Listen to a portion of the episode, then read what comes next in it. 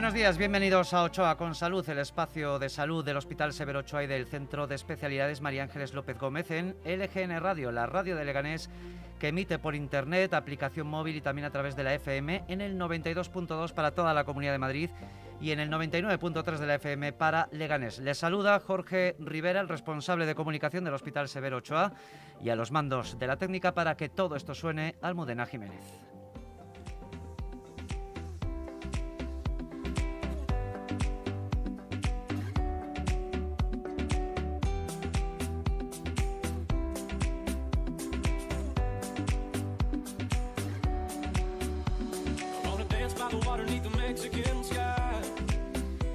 Dentro de un momento vamos a saludar a la doctora Elena Rodríguez, especialista en neurología del Hospital Severo Ochoa, que lleva la consulta de una enfermedad que en España afecta a 47.000 personas, 700.000 en Europa y 2,5 millones de personas en todo el mundo. Solo en nuestro país se diagnostican cada año 1.800 nuevos casos de esta enfermedad y no pierdan de vista este dato. En las últimas dos décadas el número de pacientes que la padece se ha duplicado. Y entre algunos de los factores que podrían estar detrás de este aumento, pues el tabaquismo, el déficit de vitamina D, las radiaciones ultravioletas y el cambio de dieta, entre otros. Y un dato más, el 70% de los nuevos casos diagnosticados de esta enfermedad corresponden a personas de entre 20 y 40 años. Les hablamos de la esclerosis múltiple, la enfermedad de las mil caras.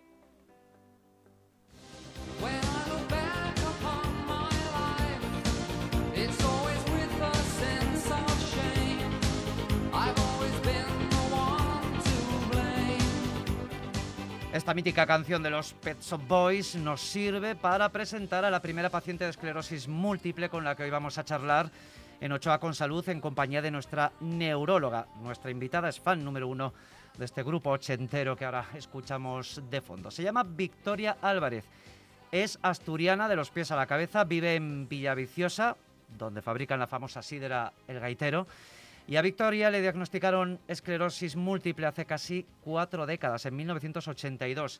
Ella tenía tan solo 15 años. Le costó asimilar la noticia de la enfermedad, pero desde que se la diagnosticaron la lleva sin problema metida en la mochila de su vida, sin miedo, porque 40 años después ya son viejas conocidas. Y no, esta enfermedad crónica no le ha impedido alcanzar varias metas personales como estudiar magisterio o psicología y desde hace 27 años llevar su propio negocio de papelería y bellas artes.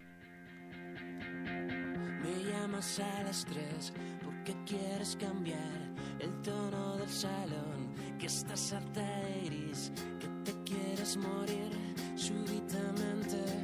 Y esta otra canción, Bipolar de Paul 314, nos viene como anillo al dedo y luego descubriremos por qué, para presentar a nuestro otro paciente de esclerosis múltiple. Es de Villablino, un pueblo minero situado en el Valle de la Ciana, en la provincia de León. Su nombre, Héctor Álvarez Richarte, o lo que es lo mismo, puto esclerótico. Y no, no se asusten, que no lo digo yo, lo dice él mismo desde que en 2011 le diagnosticaron esta enfermedad. Es su nombre de guerra en las redes sociales, su palabra clave en la lucha contra la esclerosis múltiple. Puto esclerótico representa también su esfuerzo diario por dar visibilidad a esta enfermedad a través del trail runner, deporte que consiste en correr por senderos de montaña, huellas, rastros o caminos secundarios a través de parajes complicados y naturaleza viva que se llena de grandes trepadas y abruptas bajadas, casi casi toda una analogía con las consecuencias de una enfermedad, la esclerosis múltiple, con la que Héctor convive desde hace 10 años.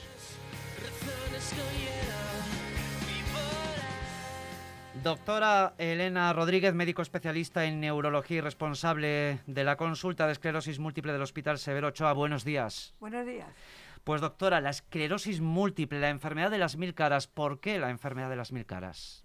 Bueno, es una enfermedad muy variable de unas personas a otras y dentro de, dentro de las mismas personas. Hay mucha diferencia eh, y realmente eh, cada, cada, cada paciente tiene su enfermedad.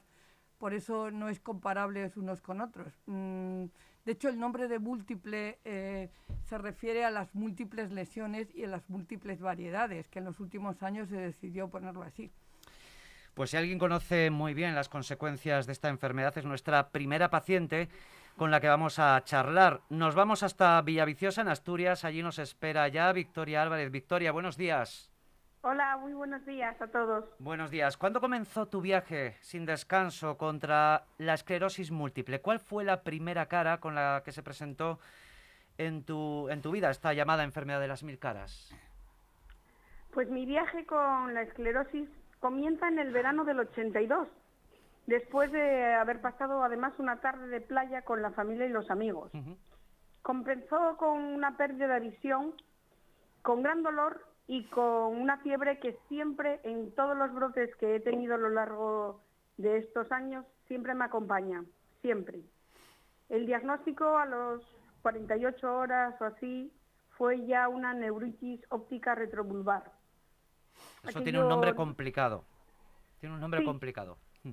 Sí, yo, bueno, no sé muy bien cómo... ¿En qué consistía esa, eso que te diagnosticaron eh, así a las 48 horas? Yo no veía, simplemente era tan claro como que no veía y me dolía mucho los ojos, sobre todo y la fiebre. La fiebre era horrible. Y bueno, me lo explicaron que esa neuritis tenía que venir o provenir de otra cosa. Mm, a los pocos meses, como en septiembre, octubre, ya con resonancia magnética y ya de aquella, con unos potenciales evocados, que me realizan aquí en Asturias y luego fuera de Asturias, el diagnóstico fue ese, esclerosis múltiple. Así empecé. Doctora Elena Rodríguez, eh, resulta paradójico cómo la comunidad científica y médica, lo estamos viendo, se ha puesto las pilas para luchar, por ejemplo, contra el COVID a marchas forzadas, casi a contrarreloj. Pero en el caso concreto de la esclerosis múltiple, todavía sigue habiendo ciertos interrogantes que todavía necesitan mucha investigación. Aún así, doctora, ¿Qué pasos en firme se han dado con esta enfermedad que solo en España, como decíamos antes, afecta a unas 47.000 personas? ¿Qué avances se han logrado en los últimos años en cuanto al tratamiento, por ejemplo, en cuanto a la aplicación de nuevos fármacos? Bueno, hay muchos avances, en, hay mucha investigación, yo diría que en los últimos 100 años, aunque es verdad que desde hasta que la llegada de la resonancia en los años en los 80 las cosas eran mucho más difíciles el primer tratamiento eficaz eh, que se empezó en España, que fue el primer interferón, que fue el betaferón, es del año 95, cuando se empezó a usar. Desde entonces hay muchos fármacos y se puede afirmar que la historia natural de la enfermedad ha cambiado, es decir, que los enfermos van claramente mejor ahora de lo que iban antes del tratamiento, es decir, hay muchos avances, eh, cada día hay tratamientos nuevos, hay múltiples tratamientos pendientes de salir, tratamientos sintomáticos, no solo de la enfermedad, es decir, es una enfermedad que ha cambiado mucho en los últimos 30 años eh, de conocimiento y de tratamiento. Es decir, lo que pasa es que no es el COVID, es decir, no, no mata inmediatamente, pero sí que hay muchos recursos empleados. Yo creo que se puede ser optimista. Mm, eso es importante, ser optimista, desde luego, y más en estos tiempos. Bueno, también hemos comentado al comienzo de este programa que cada año se diagnostican 1.800 nuevos casos en nuestro país y que en las últimas dos últimas décadas el número de pacientes con esclerosis múltiple se ha duplicado como causas de este incremento, pues por ejemplo, factores medioambientales, el tabaquismo, el déficit de vitamina D o el cambio de dieta, entre otros motivos. ¿Qué relación, doctora, causa-efecto puede haber entre estos factores y el desarrollo o la aparición de esta enfermedad? Bueno, la enfermedad tiene, eh, está eh, claramente admitido que tiene un componente genético, es decir, que tú heredas algún tipo de predisposición y luego un factor ambiental que no está bien conocido. Por otra parte, el aumento de los últimos años en parte se debe a, los mejores diagnósticos, es decir, vivimos en el primer mundo y la resonancia es muy asequible mm. eh, y, el acceso a un neurólogo que se lo pueda plantear es asequible. No obstante, eh, parece que en el primer mundo sí que ha aumentado la, incidencia. Eh, es una enfermedad del primer mundo, porque se diagnostica más, pero no solo eso, sino porque parece que puede haber múltiples factores. Desde luego el tabaco es uno de ellos. Eh, incluso decían que el tabaco, ha habido aumento de incidencia en las mujeres, porque las mujeres empezaron a fumar más tarde, entonces eh, de, modo extendido, y que quizá eso es uno de los factores, pero no solo eso, es probable. Y luego em, hay alguna gente que dice eh, que lo que influye en nuestra sociedad es que nuestros niños están muy protegidos, es decir, mm. eh, como una vivir en una especie de burbuja, eso por un lado, y por el otro lado exponerse a cosas ambientales pero no está definitivamente, no hay nada suficientemente claro. Este falta investigar más, falta investigar más. Victoria, en tu caso el diagnóstico llegó cuando tenías 15 años, lo hemos dicho antes, lo has contado. ¿Has, has podido comprobar esos avances de los que estamos hablando en torno a la esclerosis múltiple que padeces a lo largo de estos casi 40 años que llevas conviviendo con esta enfermedad? ¿En qué ha mejorado tu vida desde entonces hasta ahora? Pues eh, efectivamente cuando yo empecé en el 82 con, con este camino, pues no prácticamente no había ningún eh, fármaco que a mí me, me aconsejaran los, los neurólogos. Durante los primeros años yo sí que sufrí varios brotes y ya mm, seguía sin ningún tratamiento, pero cuando ya fui mayor y mis brotes se alargaban en el tiempo, pues yo misma decidí que iba a seguir sin ningún tratamiento. A día de hoy sí estoy puesta en que sí, de aquella había algún que otro tratamiento y ahora sé que hay los hay bastante buenos que limitan los ataques eh, en el sistema nervioso, pero yo aún, mm, junto con mi neurólogo, por supuesto, eh, me niego o me niego o le digo que no, y mientras pueda seguir sin ningún tratamiento, así se lo hago saber siempre y así yo creo que me va bien a mí personalmente, pero a mí. Y entonces así sigo, sin ningún tratamiento. Es cierto que yo me cuido mucho, es cierto que yo tomo mucha vitamina D, mucho probiótico, hago mucho deporte, e intento cuidarme todo lo que puedo. Y que vives en una zona privilegiada, aunque llueva mucho, que es Asturias, Villaviciosa. Es un sitio hoy muy llueve, Hoy hace muy buen día y me va a permitir salir a correr. Perfecto. Bueno, Victoria, ¿cuáles son los episodios, los brotes más complicados que recuerdas? No sé cómo se han manifestado en ti esos brotes, cómo se ha manifestado en ti esta enfermedad en tu día a día desde que te la diagnosticaron. Pues todos los brotes que yo he sufrido siempre han venido acompañados de fuertes dolores y mucha fiebre, con pérdida de sensibilidad y mm. movilidad. Yo siempre, pues cuando estaba como en COU, fue como mi segundo gran brote y después de varias semanas incluso de estar en cama con aquella fiebre, yo decidí por mí misma, eso lo recuerdo porque lo llevo casi más a fuego que el primero, que la pérdida de visión, levantarme y empezar a luchar por mí, sin ningún tipo de tratamiento. Después ya estando estudiando la carrera también me sobrevino otro par de, brotes y aparentemente parece que no lo tengo, pero yo apenas veo del ojo derecho, oigo muy mal del ojo derecho, del, oído, derecho y toda mi parte derecha del cuerpo, la movilidad la tengo bastante más reducida, pero aparentemente no lo parece. A lo mejor aprendo a caminar más despacio y a veces la voz, la voz la pierdo de cuando en cuando, por decirlo de alguna manera. Y te recuperas, aunque no siempre del todo. No, me recupero, pero no del todo. Sí es cierto que siempre me van quedando secuelas, pero por lo menos hará 10 años que yo no tengo un brote. Bueno. Es verdad que yo tengo otras enfermedades, incluso crónicas, como mm, también pues eh, tengo em, eh, diverticulitis, bueno, otras enfermedades que van surgiendo durante y que van surgiendo y yo a veces pienso, si no me dan por un lado, me da por otro. Bueno. Doctora, ¿es una enfermedad, eh, la esclerosis múltiple, fácil de detectar a tiempo? Bueno, eh, sí, eh, es una enfermedad de diagnóstico clínico. Eh, no, la resonancia es muy importante, pero el diagnóstico es clínico, es decir, lo que, lo que te cuenta el paciente y lo que entiendes. Es decir, para cualquier neurólogo que se sepa el oficio es relativamente fácil de, de, detectar. Lo que pasa es que a veces el diagnóstico definitivo es difícil. Los pacientes te dicen, pero no me puede decir si sí o si no. Muchas veces tienes que decir, pues no, es probable, pero hay que esperar la evolución porque a veces mm. el inicio, por ejemplo, una neuritis óptica, es frecuente que acabe siendo una esclerosis múltiple, pero puede, eh, puede tener otras causas, o sea, no necesariamente es. Entonces, eh, con los medios actuales, que es fundamentalmente la clínica y la exploración, la resonancia y el estudio del líquido de la espalda, que, es, que lo hacemos casi siempre, salvo que los pacientes, porque bueno, tiene poco riesgo y mucho beneficio con eso y la evolución, eh, lo normal es que se puede diagnosticar el paciente o inmediatamente o en pocos meses. Bueno, pues que la esclerosis múltiple sea una enfermedad crónica conlleva que el paciente deba mantener contacto estrecho y directo con los profesionales sanitarios que le atienden. En el caso de Victoria, ese vínculo ha sido y es muy importante para sobrellevar la enfermedad un contacto, Victoria, no solo con la parte médica, con el neurólogo, sino también con la enfermería. Cuéntanos.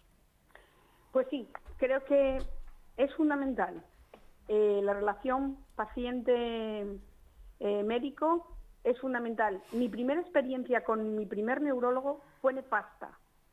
Yo tenía 15 años, me comía el mundo y yo creo que a veces él se ponía a mi altura. Entonces la relación era mala apareció otro neurólogo que efectivamente es buena y es tan buena que él ahora mismo ya está jubilado del hospital, pero mantenemos esa relación incluso de cierta amistad. Mis dudas, mis preocupaciones se las consulto a él y por supuesto se lo hago saber a, mis enfermeras y, y la relación es muy, muy estrecha. Pues en el Hospital Severo Ochoa ese enlace entre paciente y hospital, entre paciente y sanitarios, profesionales sanitarios, está encabezado por las doctoras Elena Rodríguez, que nos acompaña en el estudio, y Noelia Juárez Torrejón, y también por las enfermeras María Ángeles Vilches y Clara Orcajo. Victoria, una última pregunta. De esta es más eh, dedicada a tu ámbito de negocio, a tu trabajo. ¿Qué tal? Vas con la papelería y las bellas artes que regentas desde hace 27 años en Villaviciosa, nada menos. El trabajo pues imagino que es algo que también te ayuda, ¿no? A salir adelante en esta enfermedad. Pues claro que sí. Eh, desde que tengo el negocio, pues mm, como lo fue casi eh, a causa de la esclerosis, cuando yo decido que yo tengo que seguir viviendo en Villaviciosa con mi familia y junto con mis amigos, porque aquí me siento en un núcleo como muy protegida y muy ayudada y querida. Es cierto que también al, terminar psicología colaboro con otras ONGs.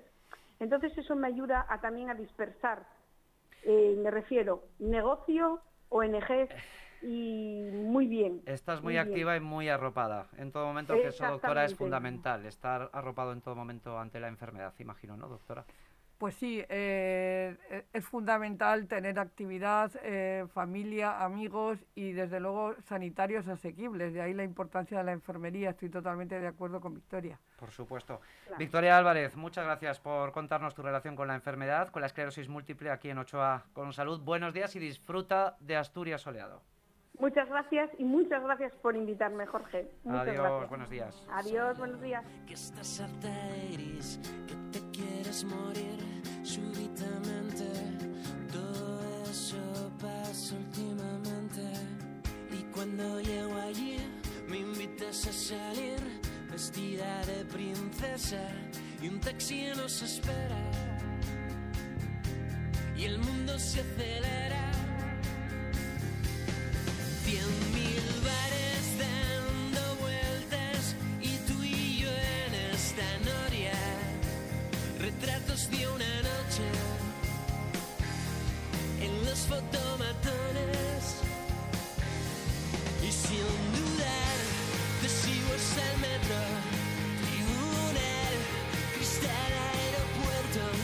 Saludamos ahora al segundo paciente de esclerosis múltiple con el que hoy queríamos hablar aquí en Ochoa con salud, Héctor Álvarez Richarte, desde León. Héctor, buenos días.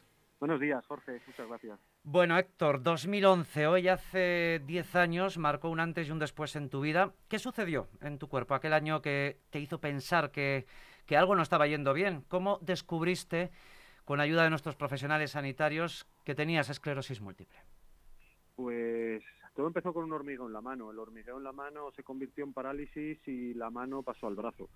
Eh, eso fue como empezó. ¿Cómo lo descubrí? Con, múltiples pruebas. Todas las pruebas que se hacen para el diagnóstico, como la punción lumbar, potenciales abocados, eh, bueno, un montón, un montón de pruebas. La resonancia magnética, que es casi de las definitivas, tanto eso como la punción, fue lo que lo que llevó al diagnóstico.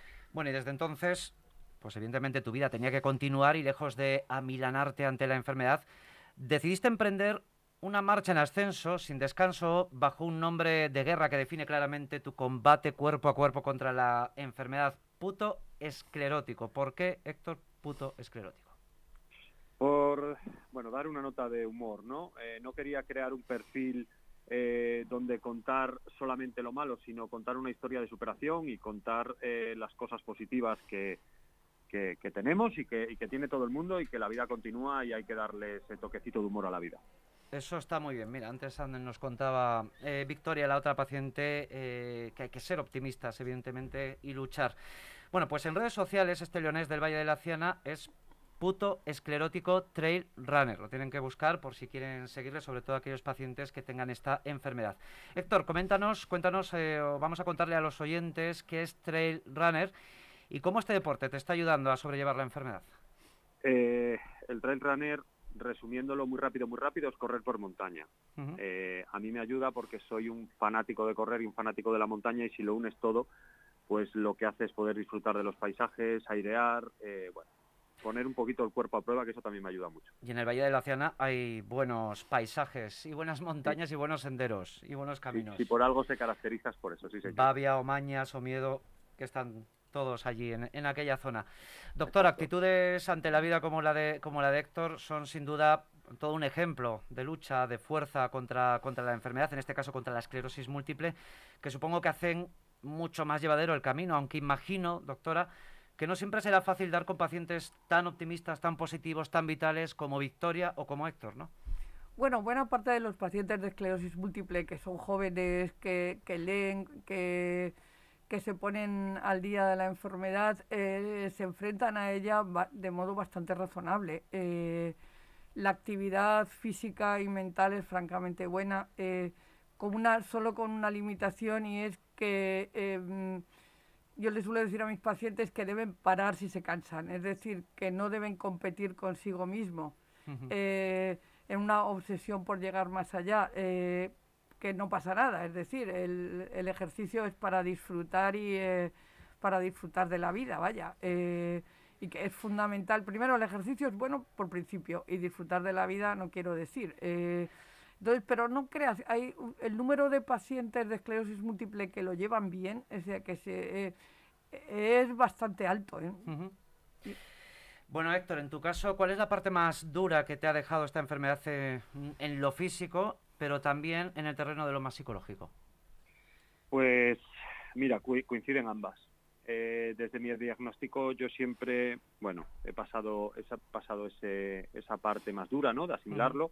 Al principio, que me duró muy poquito, y he llegado hasta hacer bromas, yo siempre digo lo mismo, porque considero que me ha venido bien psicológicamente la enfermedad, me ha hecho mejor persona, me ha hecho más feliz en, muchos aspectos, he aprendido a disfrutar de, de cosas que quizás antes no sabía. Eh, pero siempre tenía miedo a una cosa, que era la, vista.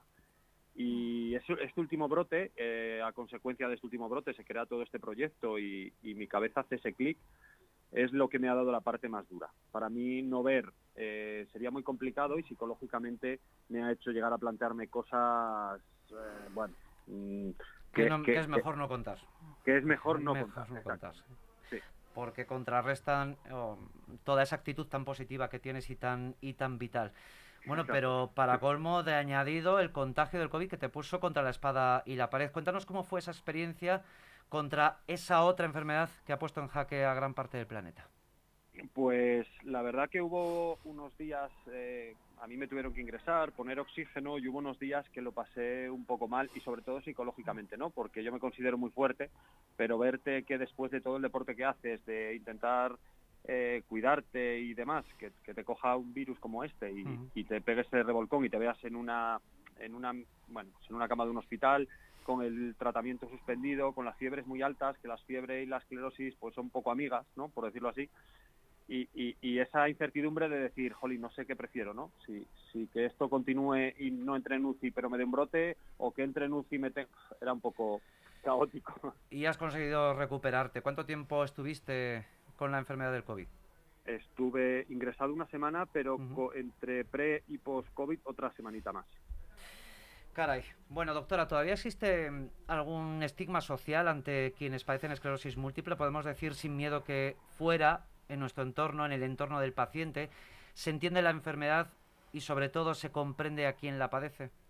Bueno, lo que pasa es que eh, la mayoría de la gente en lo que ve solo son los enfermos que están muy afectados, porque el porcentaje grande de enfermos a los que no se les nota, pues no los vecinos, salvo amigos y conocidos, no tienen por qué saberlo. Entonces, la impresión que tiene mucha gente de la esclerosis múltiple es que es alguien en una silla de ruedas con una vida muy limitada, porque y quizá porque hace unos años era lo que se veía porque los demás no se diagnosticaban.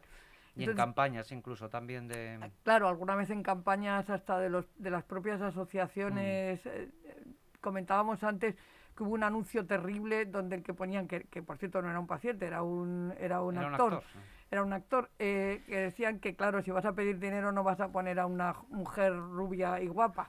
Pero claro, eh, es una es una enfermedad de gente joven y una buena parte están bien y son jóvenes y de buen aspecto y Como el caso de Héctor, Victoria. Claro, pues eso, eh, eh, Héctor si no lo dice la gente no lo sabe. Entonces por eso hay una tendencia a, pensar que es mucho peor de lo que es. Yo y pusieron a un actor que era... Eh, bueno, el actor hizo su papel, claro. Claro, situación límite que no es la manifestación que más vemos. A, a, medida que la enfermedad se conoce yo creo que para todos eh, se comprende mejor y tiene menos estigma. Héctor, ¿cuál es tu próximo reto de trail runner, de puto esclerótico trail runner? Pues mi próximo reto es unir dos poblaciones de la provincia de León, como son Astorga y Ponferrada. Salen unos 55 kilómetros corriendo. Luego pásate por Castillo de los Polvazares y tómate un buen cocido. En realidad, esa es la excusa. vale, vale, vale, vale. Bueno, Héctor, ahora quiero que tú y nuestros oyentes escuchéis el siguiente mensaje de una persona que también te está ayudando con su granito de arena en tu carrera contra la esclerosis múltiple. Héctor, ¿qué pasa? ¿Cómo estás? Te mando un abrazo fuerte. Y otro para Jorge, antiguo compañero de carrera, pero bueno, él estudiaba y yo no, así que por eso me tuve que dedicar a lo que me dedico. Que nada, que sigas así, que eres un ejemplo a seguir, ya sabes lo que pienso de ti y además creo que, que viene, bueno, sé que vienes a mi concierto de, de Valladolid, así que nada, un abrazo de tu amigo Paul 314. Héctor. Ahí se nos repite, se nos repite. Supongo que sabes quién es, evidentemente, claro. Además ya lo he dicho al final, ¿no? Paul, Paul 314. ¿Cómo, te, ¿Cómo llegaste a Paul 314 y qué significa también en tu lucha con la esclerosis múltiple? Pues mira, yo coincidí con, con Paul porque en una de mis facetas profesionales tuve una incursión en el mundo hostelero y, lo conocí porque lo contraté para un, para un concierto. Yo a Paul lo conozco desde hace muchos años, los que ya vamos sumando años conocemos los principios de Paul. Y personalmente, pues eso, fue hace, hace unos años y no sé, son cosas de la vida que enlazas muy buena relación y, y hoy por hoy pues mantenemos un contacto pues no podría decirte semanal, pero, pero casi hablamos un montón y, y para mí Paul me parece una persona que, con sus letras, con sus canciones y bueno, luego hablando con él personalmente como persona es, es, excelente y, y, es como habéis escuchado en el mensaje. No, no tengo más palabras de, que, positivas, buenas y de agradecimiento hacia él. Por las miradas que atraviesan, pero acaban en otras mesas. Paul 314, que por cierto acaba de estrenar el tema que estamos escuchando o que acabamos de escuchar también, junto a la cantante Paula Mateus. Viaje sin vuelta se titula. Algo parecido a ese viaje que un paciente de esclerosis múltiple tiene que afrontar en su vida ante una enfermedad crónica que de momento no tiene cura. Héctor, muchas gracias por contarnos tu testimonio aquí en Ochoa con Salud. Muchísimas gracias a ti, Jorge, por contar conmigo. Nada, adiós, buenos días. Doctora, lo mismo, gracias por venir a nuestro programa y seguiremos pendientes porque nos han quedado más cuestiones por preguntar. Es una enfermedad que tiene mucho recorrido, es una enfermedad crónica, no tiene cura y tenemos eh, mucho que contar al respecto y seguiremos diciéndolo aquí en, en Ochoa con Salud. Buenos días, doctora. Buenos días y gracias por invitarme.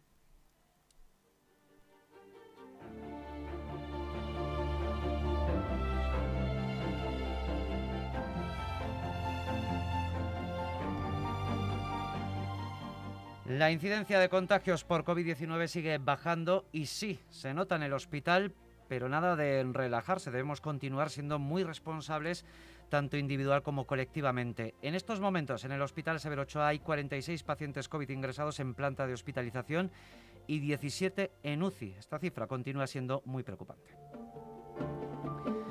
Recuerden nuestro Twitter para seguir este y otros contenidos, Ochoa con Salud, y nuestro próximo programa será el martes 9 de marzo. Y ya saben que pueden escuchar este y otros contenidos en los podcasts que se cuelgan en la web de LGN Radio, también en su aplicación móvil y en Spotify. Y como decimos al acabar nuestro espacio radiofónico, salud, siempre mucha salud para todos. Adiós.